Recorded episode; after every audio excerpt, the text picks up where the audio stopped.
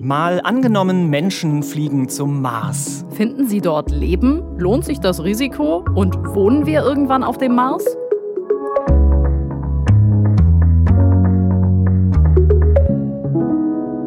Mein Name ist Markus Ambale. Und ich bin Birte Sönnigsen und wir beide arbeiten im Team des ARD Hauptstadtstudios in Berlin. Und jede Woche spielen wir hier im Podcast ein Zukunftsszenario durch und diesmal landen wir auf dem Mars. Und dann könnte die Tagesschau in der Zukunft vielleicht so klingen.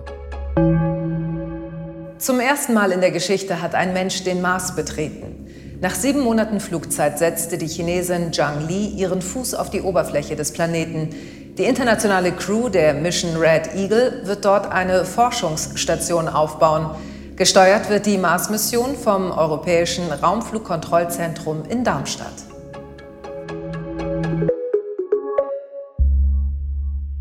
Red Eagle has landed. Also in unserem Szenario sind jetzt tatsächlich Menschen auf dem Mars gelandet. Ja, und die haben einen langen Weg hinter sich. Wenn es gut läuft, dann hat die Reise ungefähr sieben Monate gedauert. Und das ist, wenn es gut läuft. Oh, da hat man eine Menge Zeit, häufiger mal nachzufragen. Mission Control, wann sind wir endlich da? Ja, ziemlich oft. Und wenn wir dann da sind, dann wissen wir ja schon, wie es da klingt. Das hat uns ja der Mars Rover zur Erde geschickt, nämlich das hier.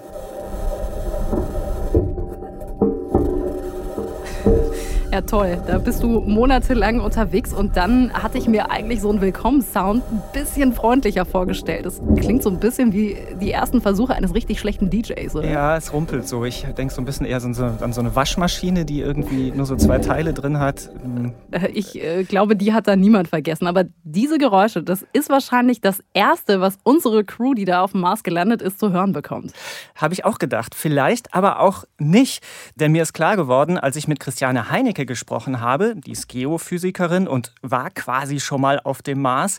Sie hat mit fünf Leuten eine Mars-Mission auf der Erde simuliert und abgeschieden auf einem Vulkan auf Hawaii gelebt. Und dann mit allem, was dazugehört. Also äh, Astronautennahrung, rationiertes, sehr wenig Wasser, keine Videoschalten mit der Familie und keine gut gefüllten Mediatheken. Mhm, genau. Und mit den ganzen technischen Herausforderungen. Also zum Beispiel, dass die Funkverbindung zur Erde ewig lange dauert, nämlich 40 Minuten. Minuten. Oh, da darfst du aber auch kein Problem bekommen und schnell Hilfe von Mission Control erwarten. Nee, deshalb haben die das auch alles auf der Erde geübt und auch das, was der Crew in unserem Szenario jetzt bevorsteht, nämlich der erste Außeneinsatz auf dem Mars. Und ich dachte spontan, ja, cool, die erleben dann, wie der Mars riecht, wie fein der Mars Sand ist. Aber am Ende nichts davon. So einfach ist es natürlich gar nicht, denn fühlen geht nicht. Man hat ja ständig einen Raumanzug an. Genau, das geht gar nicht. Also man ist zwar auf dem Mars, aber man hat immer so diese letzte Barriere zwischen sich und dem Planeten. Also dadurch, dass man ja immer diesen Anzug anhaben muss. Also man spürt den Wind nicht auf der Haut, man kann auch die Sonne nicht auf der Haut spüren. Man weiß zwar, dass sie da ist, das kann vielleicht durch den Anzug hindurch ein bisschen wärmen, aber man kann die Sonne nicht direkt auf der Haut spüren.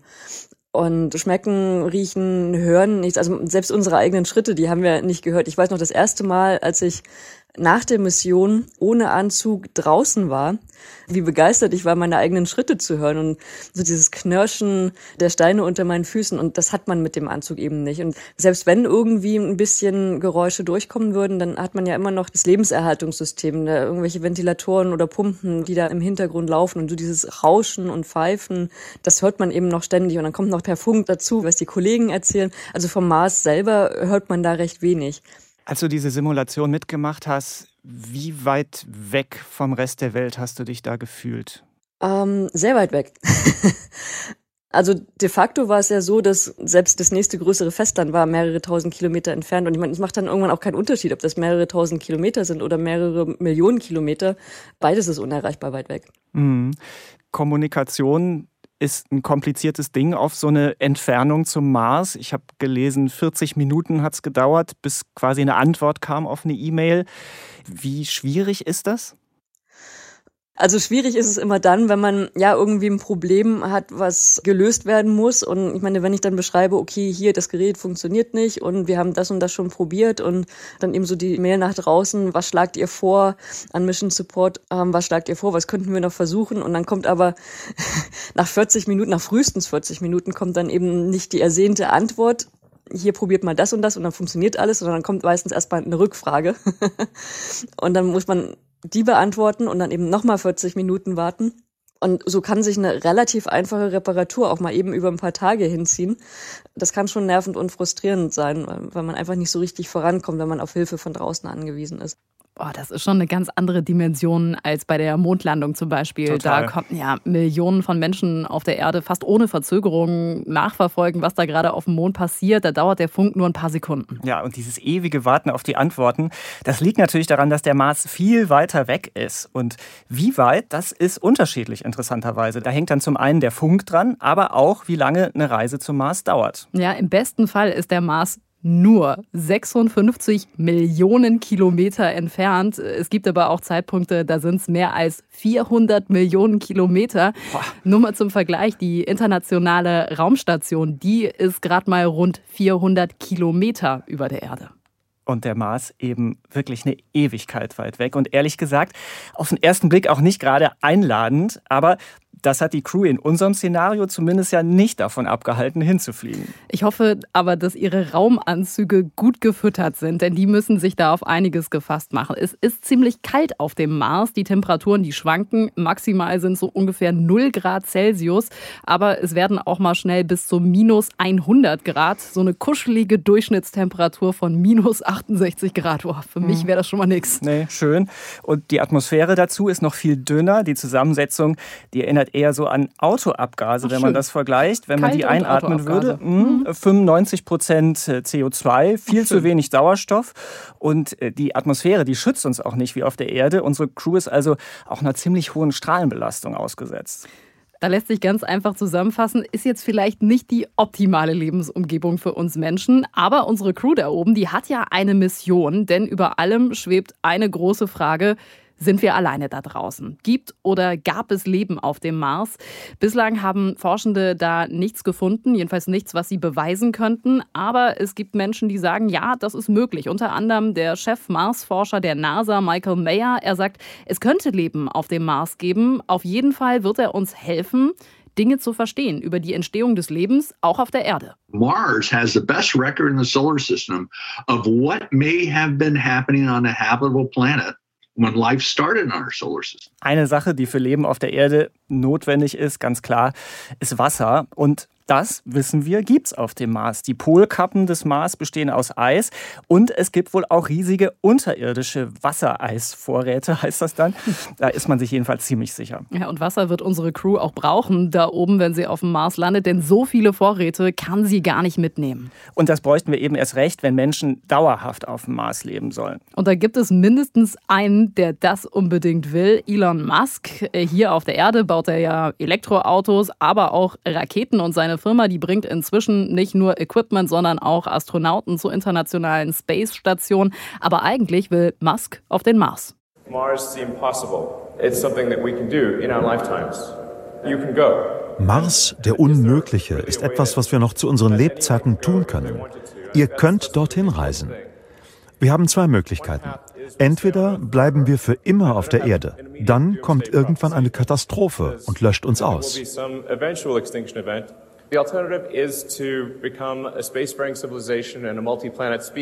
Oder wir werden eine weltraumreisende Zivilisation und multiplanetare Spezies eine multiplanetare Spezies. Ah, das klingt für mich immer noch verrückt. Ich kann es mir nicht so richtig vorstellen. Es sind schon ziemliche Visionen, die man da haben muss. Und wir haben uns gefragt, wie realistisch ist das? Und wir haben einen gefragt, der sich im Weltraum auskennt, der genau weiß, wie es sich anfühlt, wenn man in einem Raumanzug im Space Shuttle sitzt und sich auf den Weg macht. 12, 11, ja, so klang das, als Thomas Reiter 2006 zur ISS gestartet ist. Der kennt sich wirklich aus im Weltraum. Der ist auch damals schon zur russischen Weltraumstation geflogen. Dann war der erste ESA-Astronaut, der überhaupt einen Langzeitflug gemacht hat ins All und der erste Deutsche, der sogar einen Weltraumausstieg gemacht hat. Und heute ist er Manager bei der Europäischen Weltraumbehörde ESA und er kümmert sich auch um die Astronautenprogramme. Und über unser Szenario, mal angenommen, Menschen landen auf dem Mars, sagt er. Das klingt für mich nach einem Moment, den ich unbedingt noch erleben möchte. Reiter selbst, der hat 5600 Mal die Erde umrundet insgesamt während seiner Zeit im Weltraum. Und das ist eine Distanz, da hätte er eigentlich auch zum Mars fliegen können. Ja, locker. Was die Entfernung angeht, nicht was die Zeit angeht.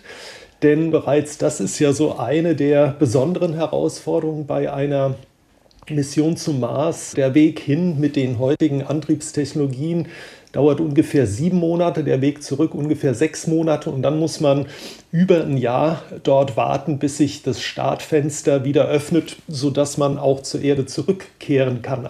Das heißt, die gesamte Missionsdauer von Abflug bis zur Ankunft wäre so in der Größenordnung ja zweieinhalb Jahre ungefähr. Und das ist schon noch ein bisschen mehr, als ich jetzt im Erdorbit verbracht habe. Wenn wir uns jetzt in die Crew reinversetzen, die gerade am Mars ankommt nach monatelangem Flug, wie geht's mir denn dann da körperlich, psychisch? Wenn man dann tatsächlich in den Mars-Orbit eintritt, diesen roten Planeten dann vor sich hat, ist all das, was da die vielen Monate hinter einem liegt, erstmal vergessen und man ist begeistert davon, an diesem Ziel angekommen zu sein und dann bereitet man sich mental darauf vor, dann möglichst bald eben diese ersten Schritte auf der Oberfläche unseres Nachbarplaneten zu unternehmen. Wie dunkel war denn dann die Zeit dazwischen? Also ich stelle mir ganz irdisch vor, ich muss Monate auskommen, ohne mal das Fenster öffnen zu können, ohne eine ordentliche Dusche, ohne frisches Obst. Und dann sehe ich noch nicht mal meinen Heimatplaneten, stelle ich mir ziemlich dunkel vor. Ja, so ist das auch in der Tat. Klar, man kann so für die ersten Wochen natürlich die Erde noch sehr schön sehen, dieser wunderschöne blaue Planet und auf der anderen Seite einen rötlich leuchtenden Punkt, äh, das äh, das Ziel darstellt. Und ansonsten ist da nur pechschwarze Nacht. Ja. Und da muss man sich natürlich darauf einstellen. Was äh, die Lebensbedingungen angeht, die Sie gerade angesprochen haben, ja, das Leben ist schon ähm, nicht ganz so komfortabel wie hier auf der Erde. Man muss mit minimalem Wasser auskommen. Auch so auf frisches Obst muss man natürlich verzichten. Also das weiß man vorher, dass das auf einen zukommt und da stellt man sich drauf ein. Und warum sollte ich das alles auf mich nehmen? Warum sollten wir überhaupt zum Mars fliegen mit Menschen? Ich glaube, es macht einen Riesenunterschied, ob man jetzt Informationen beispielsweise von einem Robotiksystem wie der gerade vor kurzer Zeit gelandete Perseverance Rover bekommt, ja, oder ob dann dort tatsächlich Menschen stehen und sagen, ja, ich bin jetzt hier am Fuße des Olympus Mons und beschreibt seine Eindrücke, abgesehen davon, dass der Mensch mit der Kombination seiner spezifischen Fähigkeiten immer noch Maschinen in vieler Weise überlegen ist. Mal ganz konkret, was könnte denn da ein Mensch besser als eine Maschine? Also wenn Sie sich jetzt überlegen, vor kurzem hat die NASA davon berichtet, dass der Rover die erste Testfahrt von sechs Metern oder so durchgeführt hat. Das hat ein paar Stunden gedauert. Da können Sie sich vorstellen, da sind Menschen doch ein bisschen schneller. Wir erinnern uns an die Bilder, wo die Mondastronauten auf dem Mond so ein bisschen gehüpft sind und doch beachtliche Schrecken zurückgelegt haben. Und mit dem Wissen, das wir haben, können wir natürlich viel schneller erkennen, wenn wir einfach mal den Kopf drehen und uns umschauen und sagen, boah, da ist irgendwas, das sieht ungewöhnlich aus. Man geht kurz hin und findet also viel schneller Punkte, wo man tatsächlich dann neue Erkenntnisse sammeln kann. Das ist mit solchen robotischen Systemen, wo die Signale über 20 oder sogar 40 Minuten benötigen, um vom Mars zur Erde und wieder zurückzukommen, geht das natürlich mit Menschen vor Ort alles viel schneller.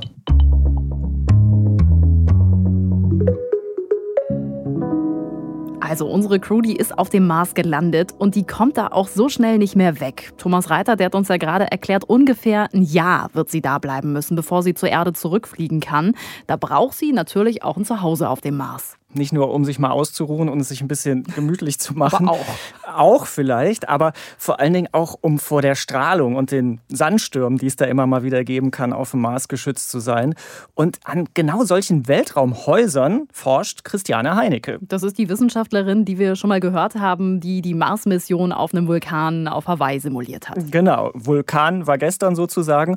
Heute forscht Christiane Heinecke in Bremen am Zentrum für angewandte Raumfahrttechnologie.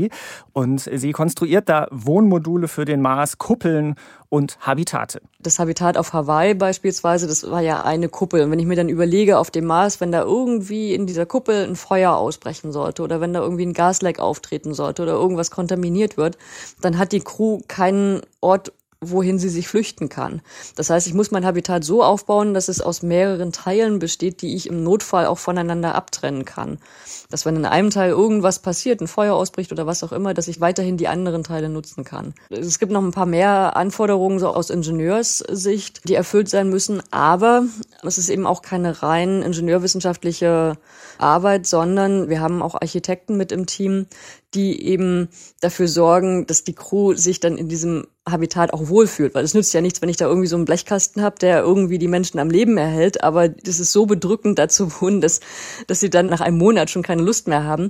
Und die gesamte Mission an sich ist ja sehr anstrengend und belastend. Das heißt, wenn ich dann das Habitat so baue, dass sich die Crew da überhaupt nicht wohlfühlen kann, dann trage ich unnötig zu dieser Belastung bei. Das heißt, von der Anforderung her, wenn ich ein Habitat für den Mond oder für den Mars baue, dann muss es funktionieren. Das ist der ingenieurwissenschaftliche Teil. Aber die Menschen müssen sich auch darin wohlfühlen und das ist dann eben der Architektur- bzw. Designteil. Wie kriegt man das hin, dass man sich da wohlfühlt? Also die Architekten hätten gerne, dass man den Raum schön groß gestaltet, dass man sich da nicht so eingeengt fühlt. Das ist natürlich aus ingenieurwissenschaftlicher Sicht ein bisschen schwierig, weil irgendwoher muss ja das Material kommen, was dieses Haus, dieses Habitat da umschließt und das kommt mit hoher Wahrscheinlichkeit am Anfang von der Erde. Das heißt, da muss man irgendwie einen Kompromiss finden. Aber was man zum Beispiel weitermachen kann, auch durch meine Erfahrung auf Hawaii, weiß ich, wie wichtig es zum Beispiel ist, ein Fenster zu haben. Und manchmal bekomme ich so die Aussage, ja, was will man mit dem Fenster? Man kann ja eh nur raus auf diese komische, staubige Landschaft gucken. Ähm das ist richtig, man kann nur auf diese staubige Landschaft gucken, aber für jemanden, der sich wirklich auf den Mars einlässt, kann diese Landschaft eben auch extrem schön sein. Extrem schöne, rote, staubige Weiten. Aber es geht übrigens nicht nur darum, rauszugucken aus dem Fenster, sondern das kann auch überlebenswichtig sein, hat mir Christiane Heinecke erzählt. Da war denen nämlich mal bei einem Außeneinsatz die ganze Kommunikation per Funk ausgefallen. Ach, und dann konnten die sich ja. nur durchs Fenster noch Zeichen geben und sich damit dann mit der Crew, die noch drinnen war, verständigen verständigen. Na, ich stelle mir natürlich jetzt die Frage, wer baut denn dann diese Häuser auf dem Mars auf? Äh, braucht unsere Crew, die da gelandet ist, dann einen Bauleiter und einen Architekten? Bräuchten sie vielleicht. Aber die meisten Experten und Expertinnen sind einig, diese Wohnmodule, die müssen eigentlich schon da sein, wenn die Crew da landet. Heißt also, man müsste die vorher mit unbemannten Missionen dahin schicken und Roboter müssten diese Habitate, diese Häuser dann aufbauen. Und diese Roboter, die müssten deutlich mehr können als die, die gerade schon auf dem Mars sind. Klingt also für mich nicht so, als wäre es übermorgen schon soweit.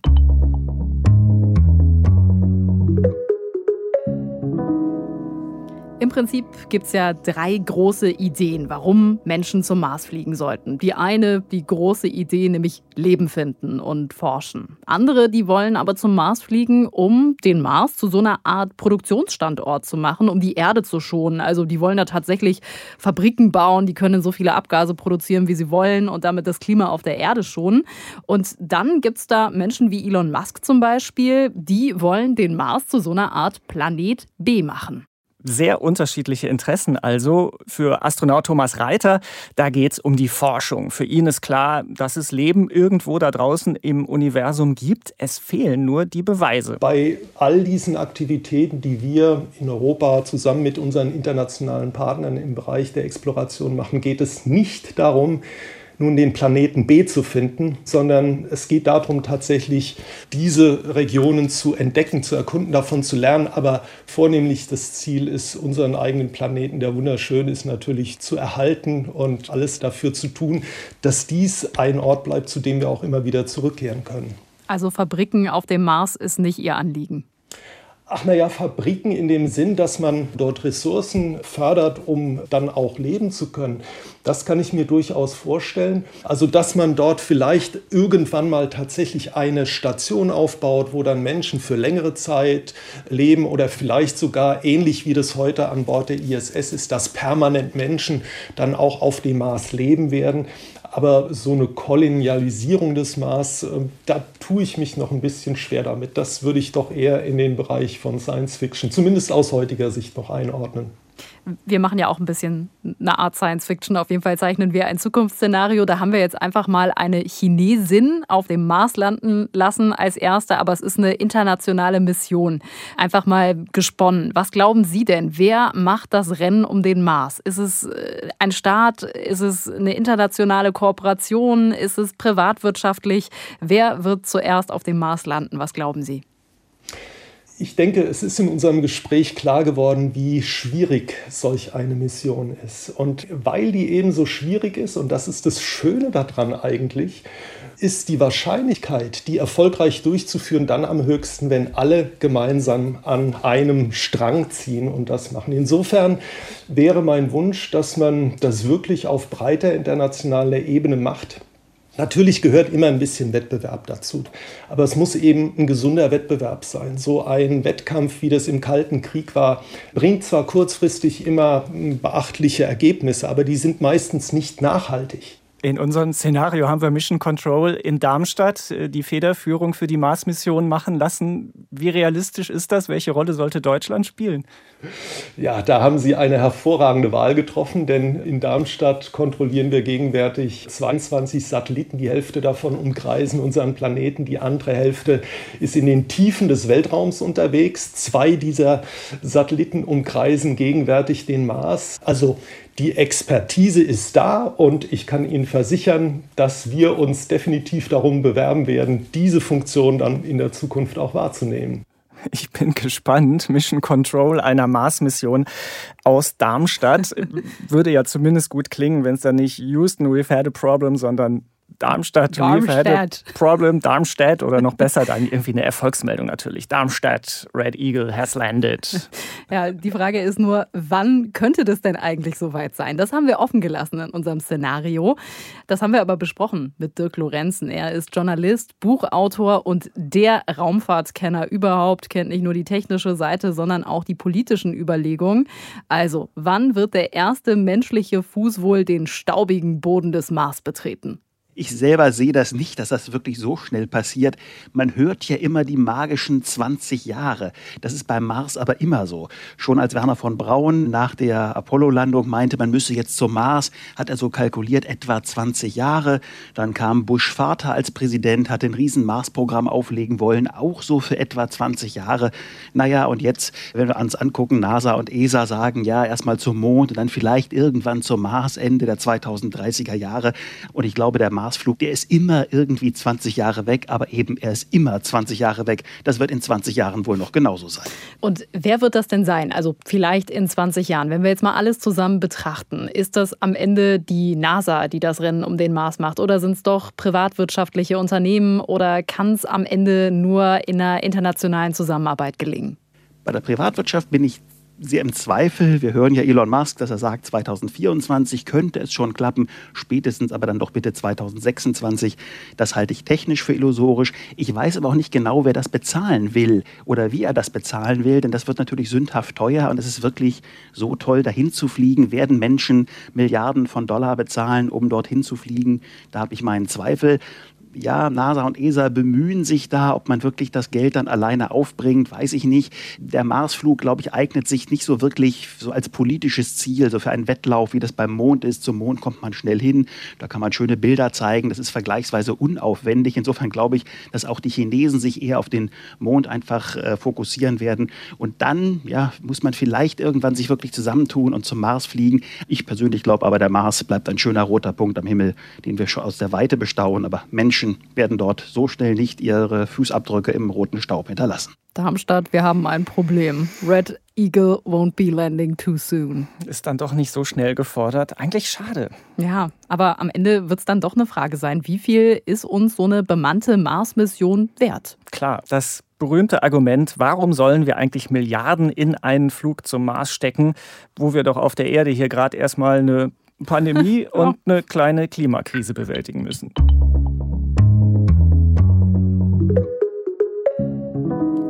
Lass uns doch am Ende nochmal alles zusammenfassen und eine Art Mission Report für unsere Red Eagle Mission machen. Ja, es könnte tatsächlich ganz schön viel schiefgehen. Ja, im schlechtesten Fall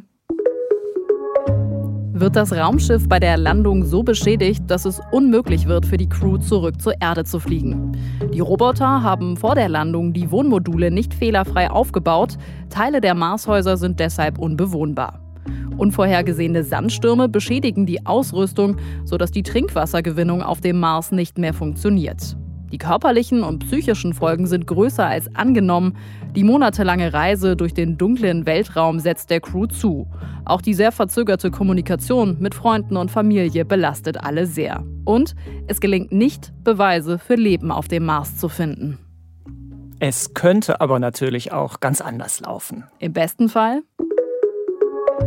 wird die erste Mars-Mission ein riesiger Erfolg für die internationale Raumfahrt. Die Crew schafft es schnell, ihre Wohn- und Forschungsmodule auf dem Planeten zu beziehen und sich selbst zu versorgen. Schon auf dem Mars kann die Crew beweisen, dass es dort außerirdisches Leben gibt, wenn auch in einfacher Form. Wissenschaft und Forschung erleben einen Boom. Der hilft auch, Probleme auf der Erde wie die Klimakrise schneller zu lösen. Und das wäre doch vielleicht für alle gar nicht so schlecht. Mhm. Das war es auf jeden Fall für heute aus dem Podcast Mission Control Center, dem ARD Hauptstadtstudio. Hier warten wir gerne auf das Feedback zu dieser interplanetaren Folge oder auch insgesamt zu unserem irdischen Podcast. An mal angenommen tagesschau.de könnt ihr mailen und wenn unsere Antwort mal ein bisschen länger dauert, stellt euch vor, dass wir vielleicht gerade auf dem Mars sind und ähm, die Funkverbindung, die dauert ja dann eine Weile. 40 Minuten mindestens. Wenn ich äh, genug bekommen kann vom Weltraum, dem empfehlen wir ganz dringend auch unsere Folge mal angenommen. Wir entdecken außerirdisches Leben. Da erfahrt ihr auch, welches Ministerium in Deutschland dafür zuständig wäre. Es war eine große Überraschung auch für mich. Nächste Woche, weniger überraschend, gibt es die nächste Folge. Bis dahin, macht's gut. Tschüss.